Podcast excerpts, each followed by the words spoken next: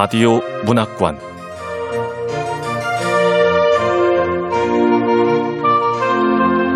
한국 단편 문학 특선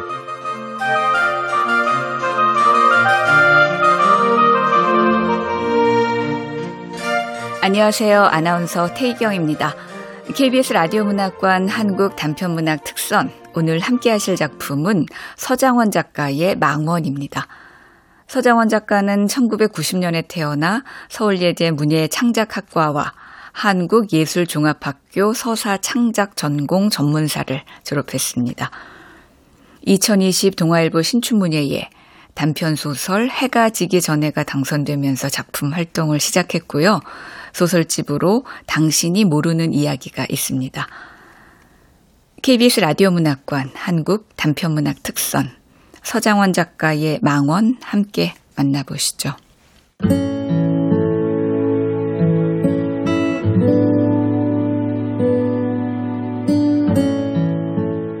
망원 서장원 이석이 이메일을 보내온 건 지난달 중순. 내가 호주에서 마지막 달을 보내고 있을 때였다. 나는 이석이 편지를 썼다는 사실에 놀라워하며 그의 글을 읽었다. 이석은 우리가 한창 좋았던 시절에도 편지라면 좀채 쓰지 않았다. 무언가를 글로 적어 전하는 일을 민망히 했던 듯하다. 그건 나도 마찬가지여서 우리 사이에는 편지나 이메일이 거의 없었다. 헤어지고 보니 아쉬웠던 것 중 하나였다. 하지만 이별 후 2년에 가까운 시간이 지나 이석은 장문에 메일을 보내왔다.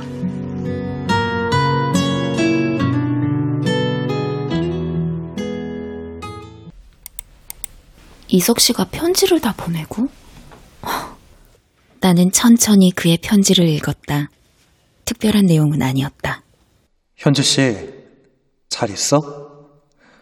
우리가 함께 갔던 카페에 우연히 들렀다가 현주 씨 생각이 났어. 그 아래로 이런저런 추억들을 늘어놓은 뒤 이만 사무실로 돌아가야 한다며 황급히 끝났다. 다만 그의 말미에 물어볼 게 있어. 한국에 오면 한번 보고 싶다. 보고 싶다고? 보고 싶다. 나는 보고 싶다는 수러에 방점을 찍었다. 이별 이후 우리는 한 번도 만나지 않았다. 나는 이석에게 긴 답장을 썼다. 호주에 오게 된 사연이며 한국에서의 계획에 대해 늘어놓았지만 요지는 그래, 나 곧 한국 가. 가면 만나자.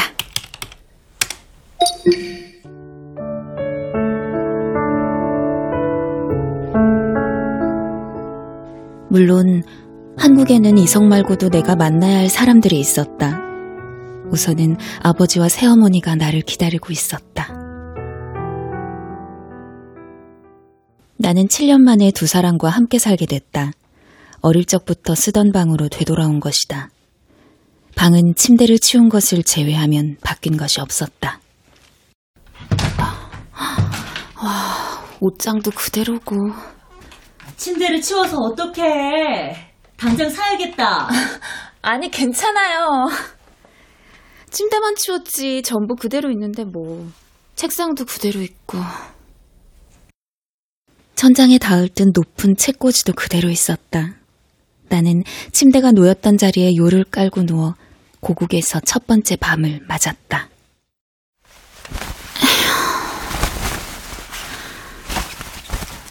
뭐라도 해보겠다고 호주까지 갔던 것인데 결국에는 이렇게 아버지의 울타리 안으로 되돌아왔다는 생각을 떨치기가 힘들었다.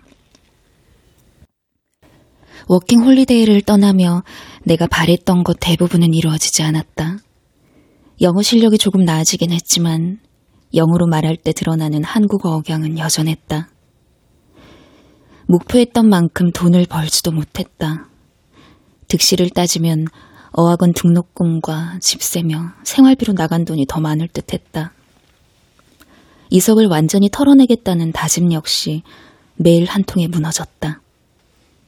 귀국 전날 도착한 이석의 답장에 나는 며칠째 신경이 쏠려 있었다. 나 역시 만나고 싶다고 적어보낸 메일에 대고 그는 토요일 낮에 망원에서 잠깐 볼 수 있어? 이렇게 물었을 뿐 다른 이야기는 일치하지 않았다.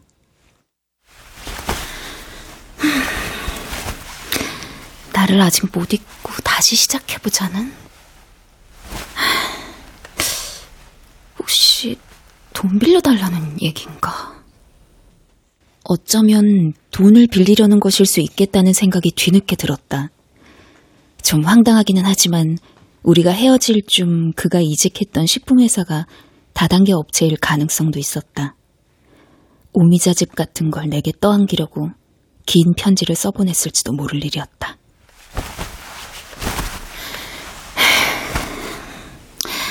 아니야. 날 못 잊고 있었던 거야. 다시 시작해보자고.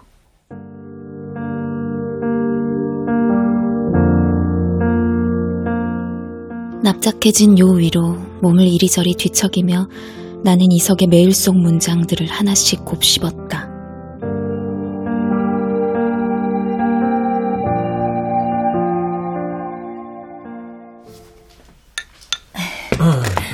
오늘이라도 당장 침대를 주문해야 되겠어. 괜찮은데. 당신도 앉아. 다음날 아침 새어머니는 침대를 주문해야겠다며 호들갑을 떨었다. 나는 아침 밥상 위로 손을 휘휘 내저으며 대답했다. 아니에요, 괜찮아요. 저 진짜 괜찮아요. 서양에서 살다 온 사람은 한국식으로 바닥에 욕 깔고 자는 게 불편할 거야. 아, 여기 얼마나 있을지 모르는데 돈 아까워요. 아, 너 있으면 우리가 좋지. 그가 침대값이 뭐라고. 새어머니가 나처럼 손사래를 치며 말했다. 한동안 본가에 머물러 있어야 하는 건 사실이었다. 새 직장을 얻고 나서 그 근처에 방을 얻는 것이 나의 계획이었는데, 그러려면 재취업을 해야 했고, 그러기까지는 시간이 걸릴 것이었다. 그래.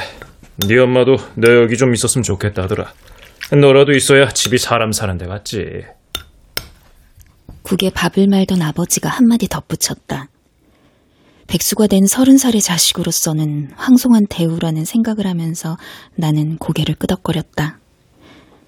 새어머니가 내 앞으로 달걀찜을 밀어놓고 다시 입을 뗐다. 저기, 근데 현주야, 네, 내 동생 진경이, 아, 지금 신촌 대학병원에 있는데, 너 한번 가볼 수 있니? 세 달 전에 진경이 모는 대장암을 선고받았다. 호주에서 들어 알고 있던 사실이었다. 그럼요. 안 그래도 내일 가보려고 했어요. 내일 당장? 아, 내가 내일은 시간이 안 되는데. 아, 내일은 그쪽에 일이 있기도 하고, 그리고 저 혼자서도 갈 수 있어요. 아, 저 그리고 이모랑 둘이 있는 거 별로 안 어색해요. 나는 반사적으로 대답한 뒤 한마디 덧붙였다. 새어머니가 나를 잠시 물끄러미 바라보더니 이내 고개를 끄덕이곤 다시 밥을 먹기 시작했다.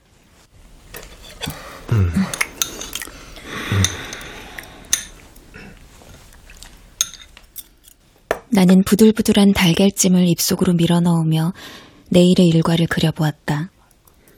낮에 이석을 만나고 오후에 이모를 찾아가면 될 듯 싶었다. 마지막으로 진경 이모를 만났던 날이 떠올랐다.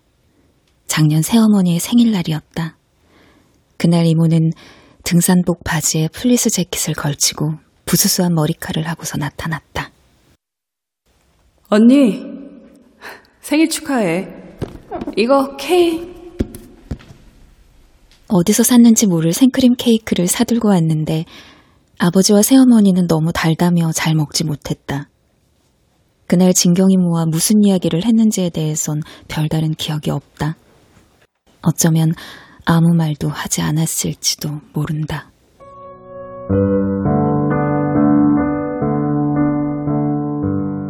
나는 다음날 출근을 핑계로 일찍 일어났고 그런 내게 새어머니가 안기다시피 남은 케이크를 들려주었다. 나는 그걸 냉장고에 넣어두었다가 허기진 밤에 조금씩 잘라 먹었다.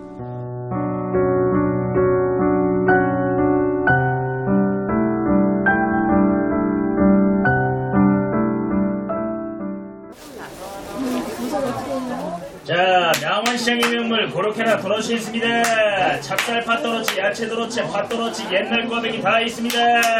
떡갈비 사실 분들은 줄을 예, 서세요. 있습니다. 순한 맛, 매콤한 맛 있습니다.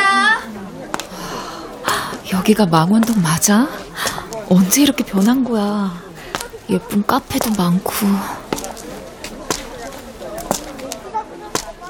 다시 찾은 망원은 놀랄 만큼 달라져 있었다.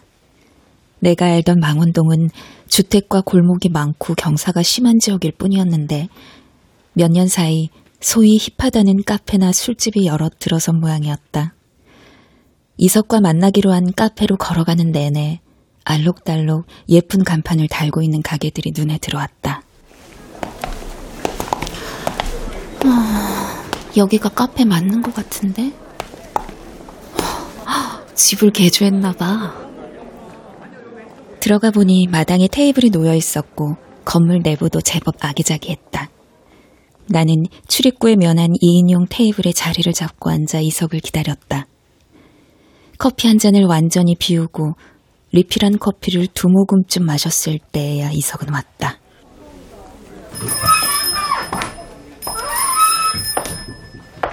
이석 씨다. 아, 날씨에 비해 더워 보이는 긴팔 남방. 체중이 좀 불었나 봐. 커피 주문하고 올게. 내가 대답할 새도 없이 그는 테이블에 허벅지를 부딪히며 카운터 쪽으로 성큼성큼 걸어갔다. 둔한 몸짓을 직접 보니 이석 씨를 만났다는 것이 실감났다. 테이블이 흔들리며 쏟아진 커피가 나무 탁자의 표면에 스미는 것을 지켜보면서 나는 이석을 기다렸다. 잠시 후 이석이 아이스라떼 한 잔을 들고서 내 앞에 마주 앉았다.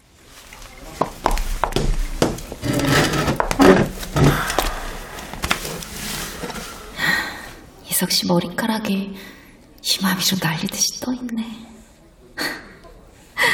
예전에도 자주 저랬는데. 머리카락이 가늘어서 그런가? 정리를 해줘? 아, 아니야. 근데 이석 씨 많이 피곤한가 보네. 요즘 일이 힘든가? 아, 눈빛은 긴장돼 있고. 에이, 하긴 나도 긴장되긴 마찬가지인데 오랜만에 만났으니까 이제 와서 서로의 근황을 전하면서 시간을 보내고 싶진 않아. 물어볼 게 뭔데? 어, 그게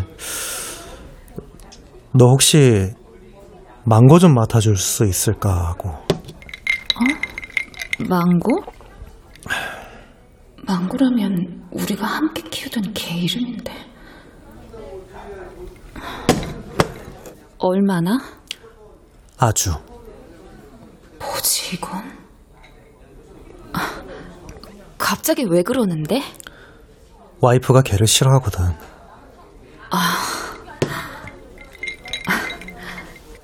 결혼했구나.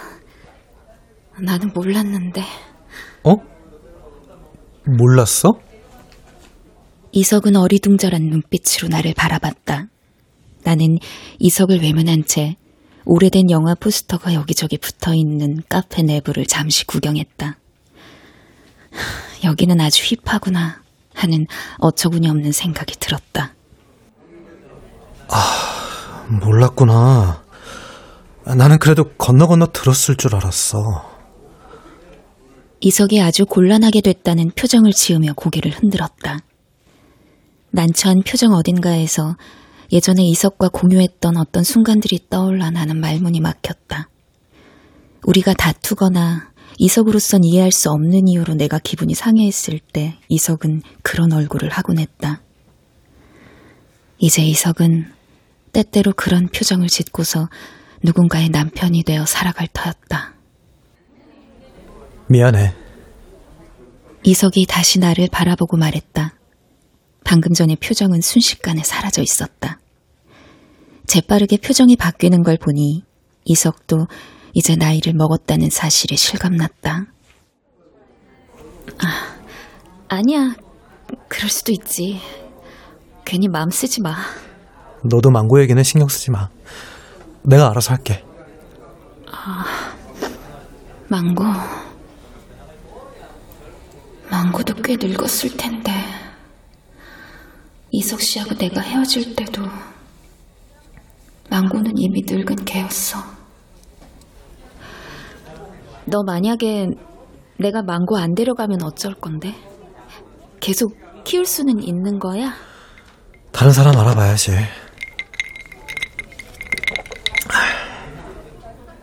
이석은 그렇게 말하고 음료를 크게 한 입 들이켰다. 유기견 보호소에서 망고를 데려오던 날에 이석이 했던 말들을 나는 기억했다. 거기에 내가 진심으로 동의했다는 사실도 덩달아 기억이 났다. 개를 버리는 인간은 다 개만도 못한 놈들이야. 그런 사람들 전부 다 누군가에게 버림받았으면 좋겠어. 음, 맞아. 내 말이.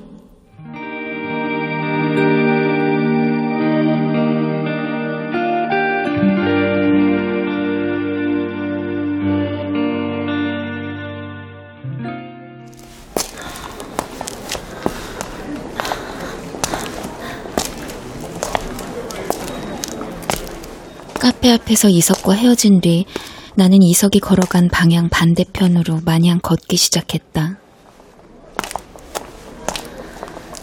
망원동 이 근처 어딘가에 이석 씨 신혼집이 있겠지. 새로 산 가구와 가전.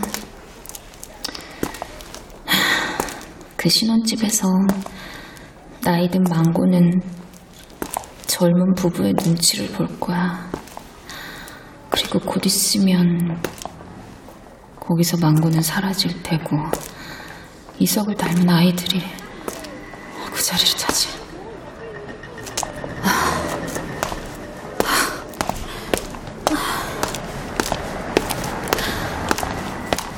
나는 허공에 숨을 뱉으며 빠르게 걸었다. 모욕을 당했다는 생각이 들었고 그것이 이석이 의도한 바가 아니라는 사실이 더욱 모욕적으로 다가왔다. 한참 그렇게 걷다 보니 어느새 비탈길을 오르고 있었다. 오래전 이석과 망고를 산책시키던 기억이 났다. 망고야, 왜? 집에 가기 싫어? 두 시간 넘게 산책을 해놓고 왜 그래? 안 되겠다. 우리 헨젤과 그레텔 놀이 시작하자. 응, 알았어. 자, 망고야. 여기까지 오면 간식 줄게. 자, 망고. 이리 와. 이리 와, 이리 와. 아, 우리 망고. 와, 잘했어. 간식 주세요. 그래, 잘했어, 망고. 자, 먹어. 음, 시간이 지나며 망고는 산책을 마친 뒤 집으로 돌아가야 한다는 사실을 받아들였다. 사람들에게 짖어선 안 된다거나 횡단보도 앞에서 멈춰서야 한다는 규칙도 알게 됐다. 한때는 그렇게 나의 삶이 자리를 잡아간다고 생각했다. 이석과 함께 망고를 데리고 산책을 다니는 생활을 아주 오래 할 수 있으리라고 믿었고, 언젠가 망고가 떠나면 망고를 대신할 다른 개를 키울 생각도 했으니까.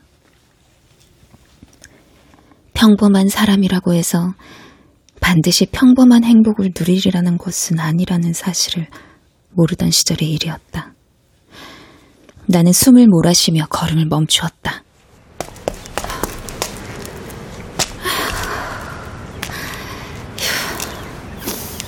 아, 이 냄새. 망원동 냄새.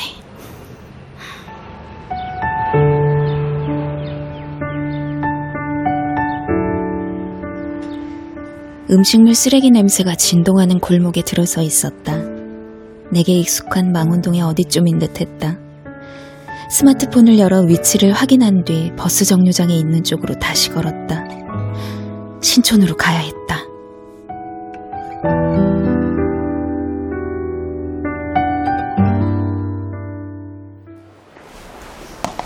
응? 와, 여기도 다 변했네. 신촌 대학병원의 안병동 지하에 마련된 상점과는 완전히 달라져 있었다. 그대로 자리를 지키고 있는 가게는 편의점 하나뿐이었고, 나머지 가게들은 전부 간판이 바뀌어 이전에 갔었던 카페며 빵집, 서점은 보이지 않았다. 나는 그 층을 두 바퀴쯤 돌면서 진경 이모에게 무엇을 사갈지 고민했다. 예전에 진경 이모랑 이곳에서 커피와 샌드위치를 사 먹었는데. 물론 그 가게는 지금 없어졌고 설사 있다 하더라도 투병 중인 이모에게 그런 것을 사가서는 안 됐다. 나는 고민 끝에 편의점에서 꿀물 한 상자를 사들고 병실로 올라갔다. 진경 이모는 8층에 있는 6인실을 쓰고 있었다.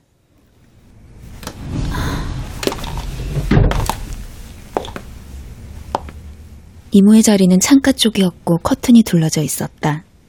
잠들어 있다면 잠깐 나갔다가 다시 와야겠다고 생각했는데 의외로 커튼이 금세 열렸다.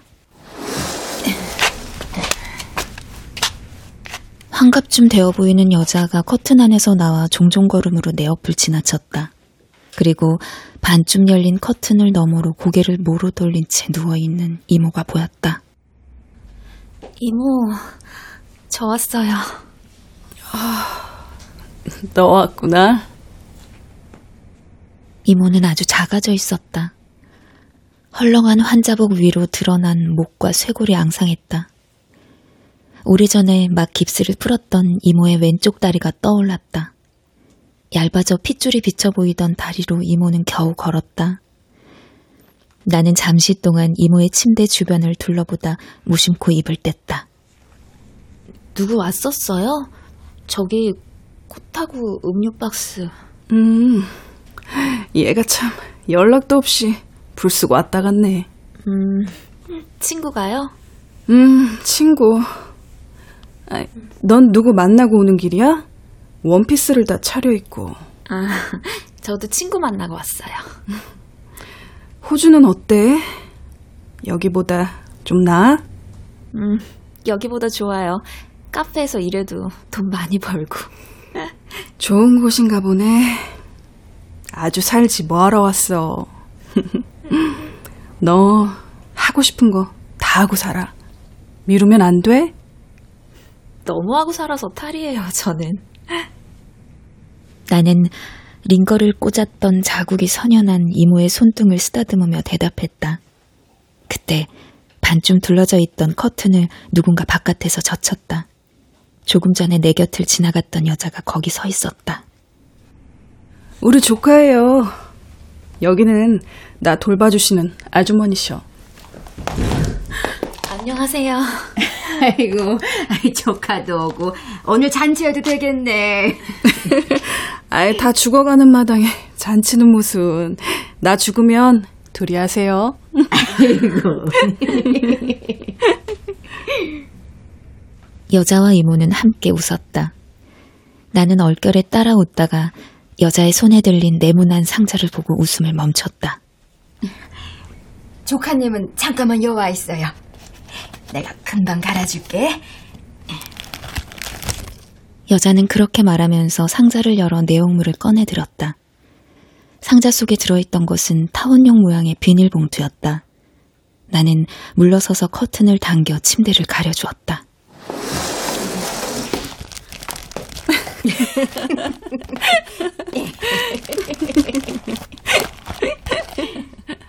여자와 이모는 그 와중에도 농담을 주고받는지 커튼 너머로 웃음소리가 들렸다.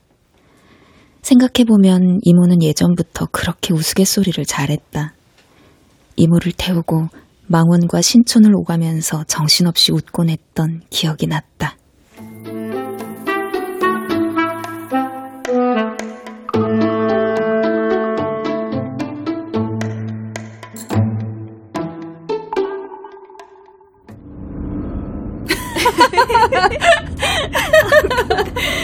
이렇게 달리니까 우리 두 사람 델마 로이스 같지 않니? 아, 아, 이모, 저도 그 영화 봤어요. 근데 우리 관계가 좀 묘해. 언니의 재혼한 전처 딸과 태어머니의 여동생? 그런데 지금 같이 달리고 있어. 웃긴다. 아, 진짜 웃겨요. 그게 스무 살 겨울이니 10년 전의 일이었다. 그의 초겨울에 이모는 술에 취한 채 집 근처 빙판길에서 크게 넘어졌고 왼쪽 정강이 뼈와 무릎을 다쳤다. 뼈가 부러지고 인대가 찢어지는 심각한 부상이었다. 신촌 대학병원에서 수술과 입원 치료를 받은 뒤 다행히 뼈와 인대가 붙은 것이 확인되어 퇴원했지만 완치되기까지는 시간이 더 필요했다. 일주일에 세 번씩 병원에 가서 상태를 확인하고 재활 치료를 받아야 했던 것이다. 그런데 망원에 있는 이모의 집에서 신촌 대학병원까지 가는 것이 문제였다. 병원까지 가려면 목발을 짚고 내려와야 한다는 거야? 아, 택시는 안 돼? 아, 어. 택시 기사들이 망원동은 골목이 복잡해서 안 가려고 한다고. 아, 어쩌지? 아, 내가 운전을 할 줄 알면 병원까지 데리고 다니는데. 그래, 방법을 찾아보자. 응, 들어가. 마침 운전면허가 있고 평일 낮에 시간이 비던 내가 이모의 운전수로는 맞춤이었다. 이모가 태어난 지 닷새쯤 지났을 때 새어머니가 내게 진경이모 이야기를 꺼냈다. 그중 나는 할 일 없이 하루하루를 흘려보내고 있었다. 두 학기 내내 문턱이 닳도록 들락거렸던 문학 동아리방에 막 발길을 끄는 참이었다. 세상에는 나보다 똑똑하고 재능 있는 친구들이 많다는 걸 깨달았고, 그렇게 똑똑한 친구들과 더 이상 어울리고 싶지 않다고 생각했다. 겨울방학이 시작되고 나서는 대부분의 시간을 집안에서 보냈다. 영화를 보거나 책을 읽기도 했지만, 그보다는 할 일 없이 방 안에서 빈둥거리는 시간이 많았다. 자, 어, 이모, 조심, 조심.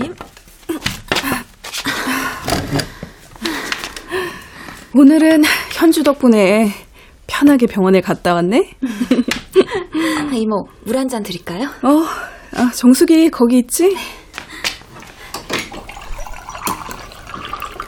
아, 현주야, 미안한데 그두 달 동안만 기사 노릇 해줄 수 있을까?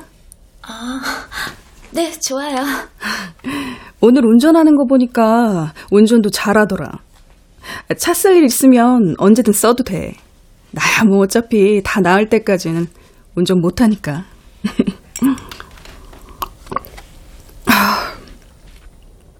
이모가 다 나을 때까지 이모의 차를 써도 됐으니 손해볼 것이 없다고 생각하기도 했지만 그보다는 그것 말고도 할 일이 없었기 때문이었고 더 정확히 말하자면 무언가 할 일이 필요했기 때문이었다.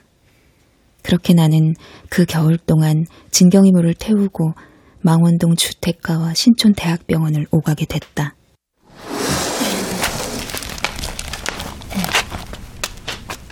잠시 후 여자가 비닐봉투와 젖은 손뭉치를 한 손에 쥔 채 커튼을 열고 나왔다.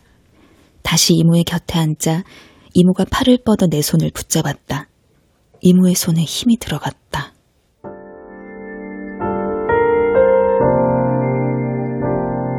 예, 현주야. 네, 이모. 음, 다음에 올 때 향수 하나만 좀 사다 줄래? 향 너무 진한 것 말고 그냥 향수.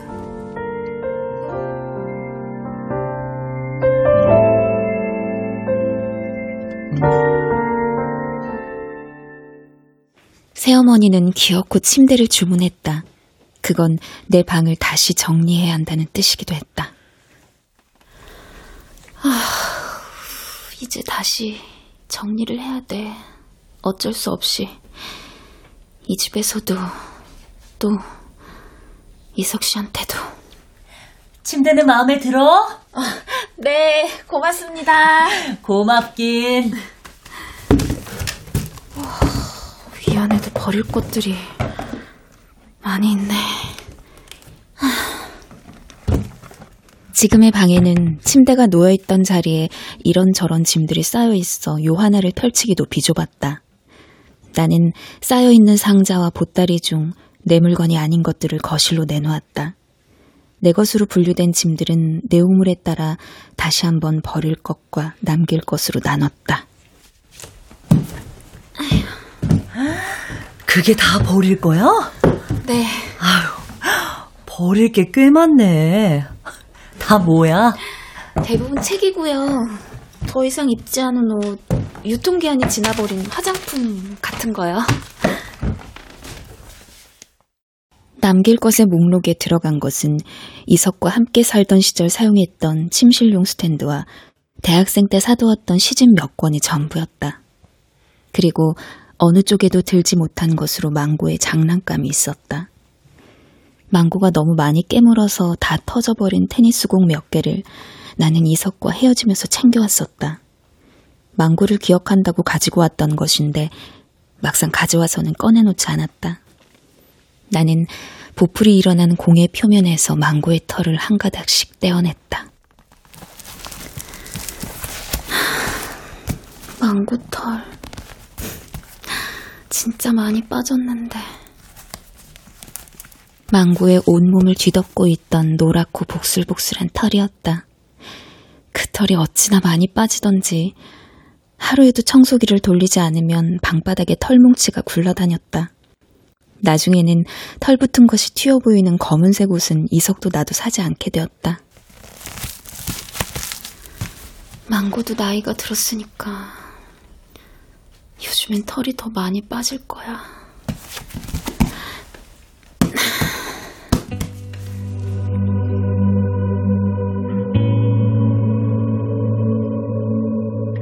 나는 버릴 옷이 쌓여있는 더미 위로 터진 공을 던졌다.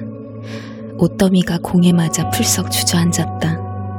아무도 망고 같은 개를 거두지 않을 것이었다.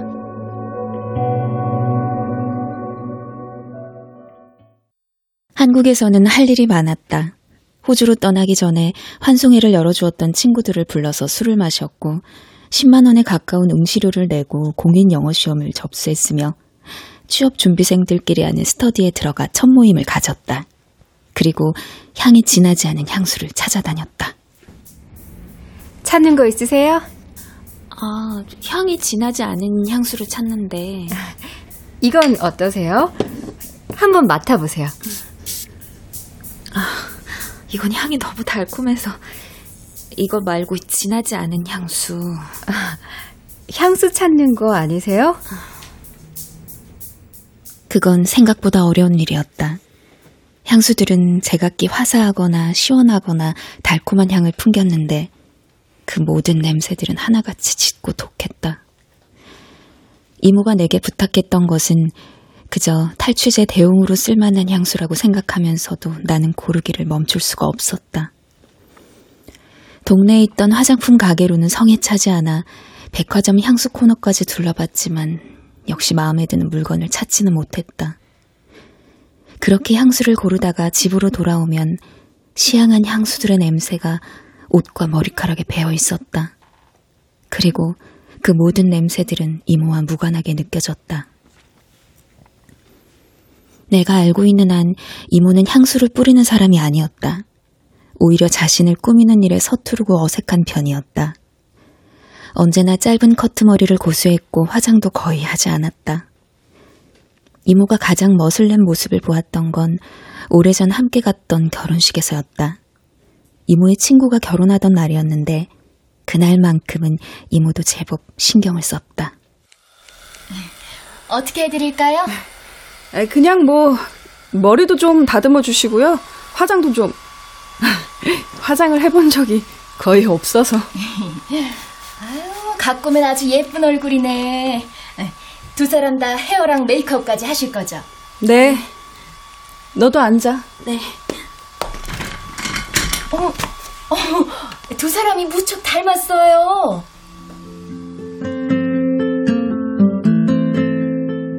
둘이 나란히 앉아 있는데 미용사 한 명이 우리가 무척 닮았다고 말해 주었던 기억이 있다.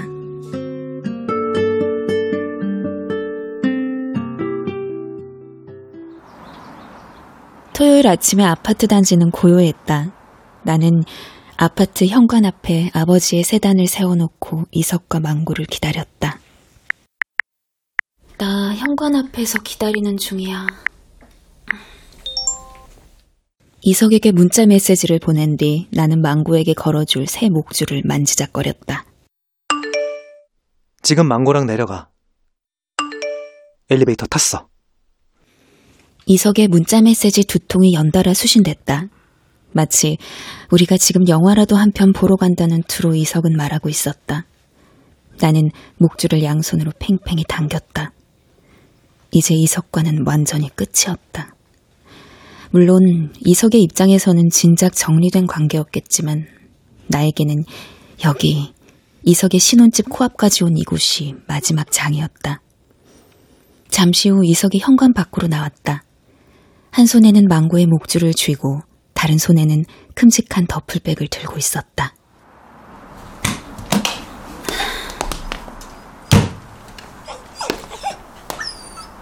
내가 차에서 내리자 망고가 꼬리를 흔들고 앞발을 공중에 버둥거리며 나를 반겼다.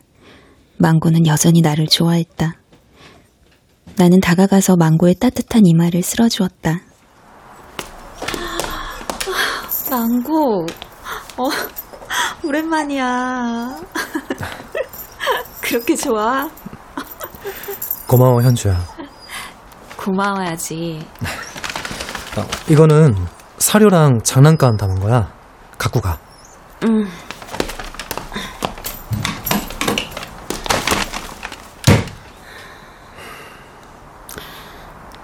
이제 가.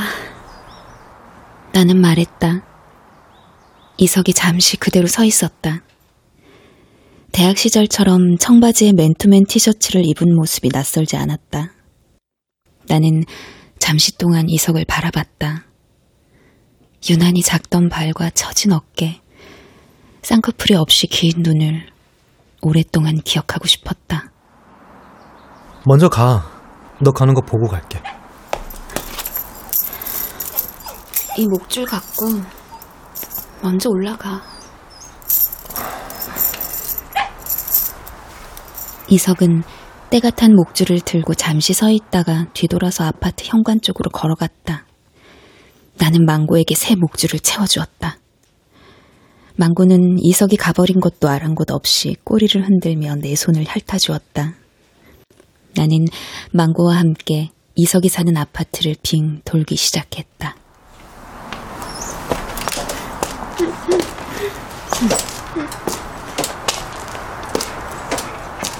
이석과 이석의 아내가 몇 번이고 걸었을 길이었다. 그렇게 걷고 나서 세워두었던 차가 보이는 곳으로 되돌아왔을 때 아파트 현관에서 이석이 다시 나왔다. 어? 이석 씨 옆에 여자. 당연히 부인이겠지. 나는 걸음을 멈추고 망고의 목줄을 바짝 짧게 잡았다. 다행히 망고는 이석 부부를 보지 못한 채 땅바닥 냄새를 맡느라 분주했다. 이석이 아파트 현관에서 조금 떨어진 곳에 주차되어 있는 흰색 승용차 운전석에 올라탔다. 이쪽으로 후진! 여자는 조금 떨어진 채 이석이 나란히 서 있는 차들 사이로 후진하는 풍경을 지켜봐 주었다. 손으로 차양을 만들어 해를 가리고 있었으므로 얼굴이 제대로 보이진 않았지만 나는 여자가 웃고 있다는 것을 분명히 알 수 있었다. 이석의 차가 넓은 공간으로 완전히 빠져나오자 여자도 조수석에 올라탔다. 망고가 없는 주말을 누리러 어딘가로 떠나는 모양이었다.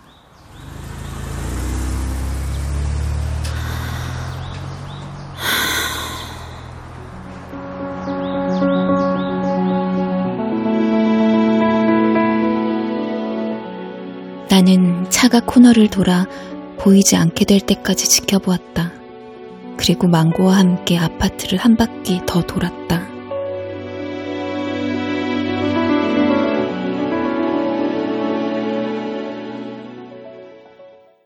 나는 결국 향수를 사지 못한 채 진경이물을 다시 찾았다. 이번에는 새어머니 아버지와 함께였다. 일요일이라 문병을 온 사람들로 병실을 복닥거렸다. 진경이모의 침대 옆에도 누군가가 앉아 있었는데 이모와 나이가 비슷해 보이는 여자였다. 아, 여기는 선우라고 친구예요. 안녕하세요. 우리 언니랑 형부, 얜 조카. 너 결혼식 때 얘가 나 데려다 줬다. 아, 이렇게 병문안 도와주고 고마워요. 우리는 서로 허리를 굽혀가며 인사했다. 나는 10년 전에 보았을 여자의 예전 얼굴을 떠올려 보려고 했다. 이모와 결혼식에 갔던 날은 기억이 나는데 신부에 대해선 생각나는 것이 없었다. 내 기억으론 이모는 신부를 따로 찾아가 인사를 하지 않았다. 돌이켜보면 그건 이상한 일이었다. 아픈 몸을 이끌고 거기까지 가서 얼굴 비춘 티도 내지 않고 식장을 나와버린 셈이니까.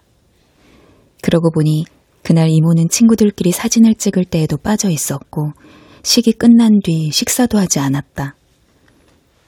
내가 그런저런 생각에 골똘해져 있는 사이 여자가 외투와 가방을 챙겨 일어섰다. 아유, 왜요? 더 이따가지 그래요. 아, 우리가 괜히 왔나 보네. 이제 애들 올 때가 돼서 안 그래도 가보려고 했어요. 말씀들 나누세요.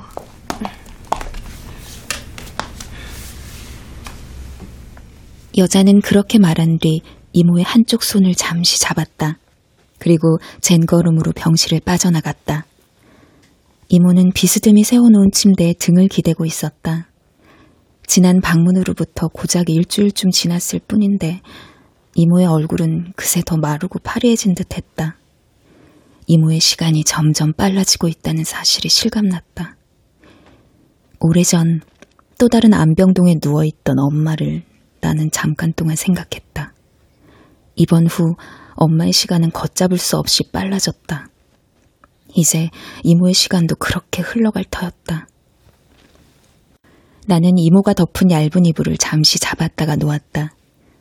그리고 트렌치 코트 주머니에 손을 넣어 향수 상자를 만지작댔다. 향수는 짐을 정리하면서 찾아낸 것으로 예전에 내가 이석에게 주려고 샀던 것이었다. 이미 관계가 끝나갈 무렵 나는 선물을 전하는 것으로 이석의 마음을 돌리려고 했었다. 그러나 어떤 이유에서인지 끝내 전해주지 못했고 향수는 포장된 그대로 서랍 구석에 남겨졌다. 우리도 그만 갑시다. 처제 쉬어야지. 아, 그래요. 진경아, 몸조리 잘하고 또 올게. 아, 언니, 형부 와줘서 고마워요. 무슨 현주 넌 아, 전 좀 더 있다가요. 그래 그럼 갈게 처제. 네, 언니도 잘 가. 음, 현주야 고맙다. 가세요.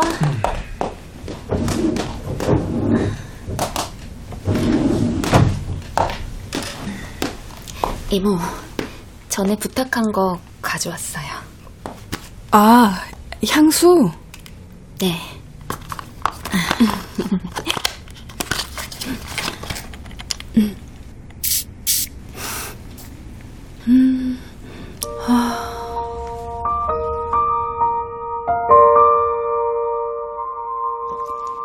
햇빛 속에서 아주 작은 물방울들이 떠올랐다가 가라앉았다.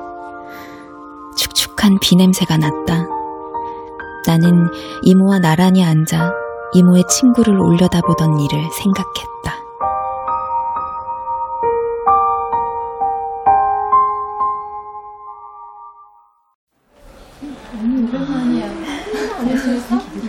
신랑 신부가 입장하는 단 바로 옆자리에 우리는 앉아 있었다. 하객 여러분께서는 자리에 앉아주시기 바랍니다.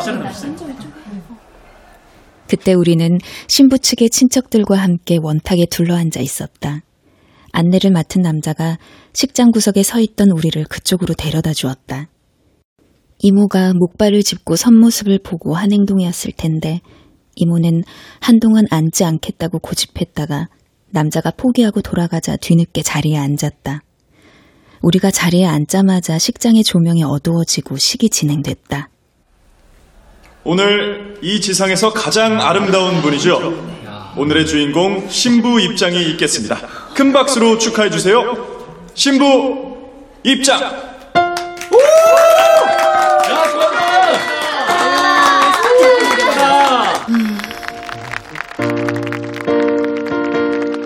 이모는 무심한 얼굴로 아직 신부와 신부의 아버지가 걸어가지 않은 단 위쪽을 가만히 올려다보고 있었다.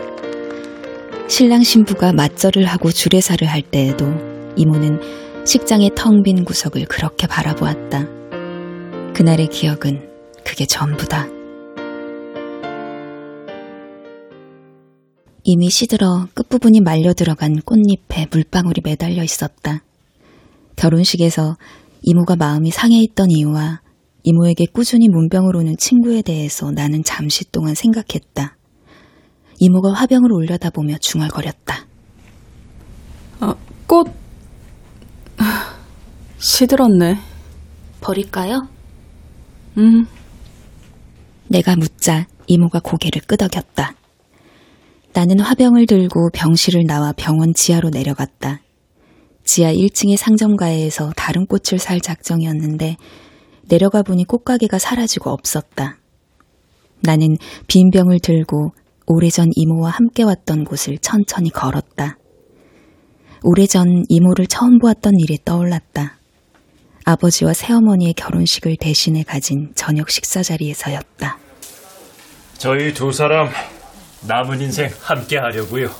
아유, 잘 됐네. 잘 어울려요. 감사합니다. 커다란 소갈비 식당에 양가 친지가 모였다. 양가 친지라고 해봤자 모인 사람들은 서른 명이 채 안 됐고 새어머니 쪽에서 참석한 사람은 진경이모를 포함해 10명 남짓이었지만 나는 그들을 받아들이기가 힘겨웠다. 그날 나는 몰래 자리를 빠져나왔다.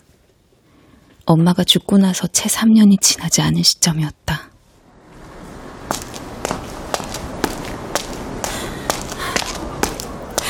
모든 게 너무 빨리 변해.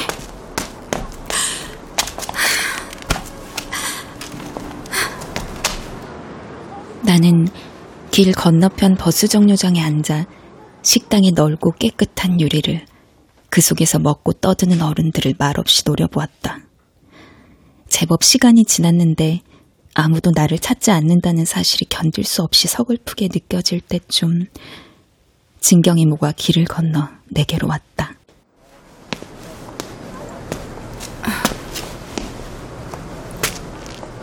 앉아도 돼? 네. 너 나가는 거 봤거든. 어정쩡한 단발에 운동화와 구두의 중간쯤 되는 못생긴 신발을 신은 채였다. 그때가 진경 이모와의 첫 만남이었다. 우리는 한동안 그렇게 앉아있다가 다시 식당으로 돌아갔다. 별다른 대화를 나누거나 하지도 않았다. 나중에 이모를 차에 태우고 망원과 신촌을 오가던 때에도 이모는 그날의 일을 다시 이야기한 적이 없다. 하지만 이모는 그날을 잊지 않았을 것이다. 그렇기에 어느 저녁 내게 전화를 걸어 이런 말을 할 수 있었을 것이다. 내 친구 결혼식에 함께 가줄 수 있어?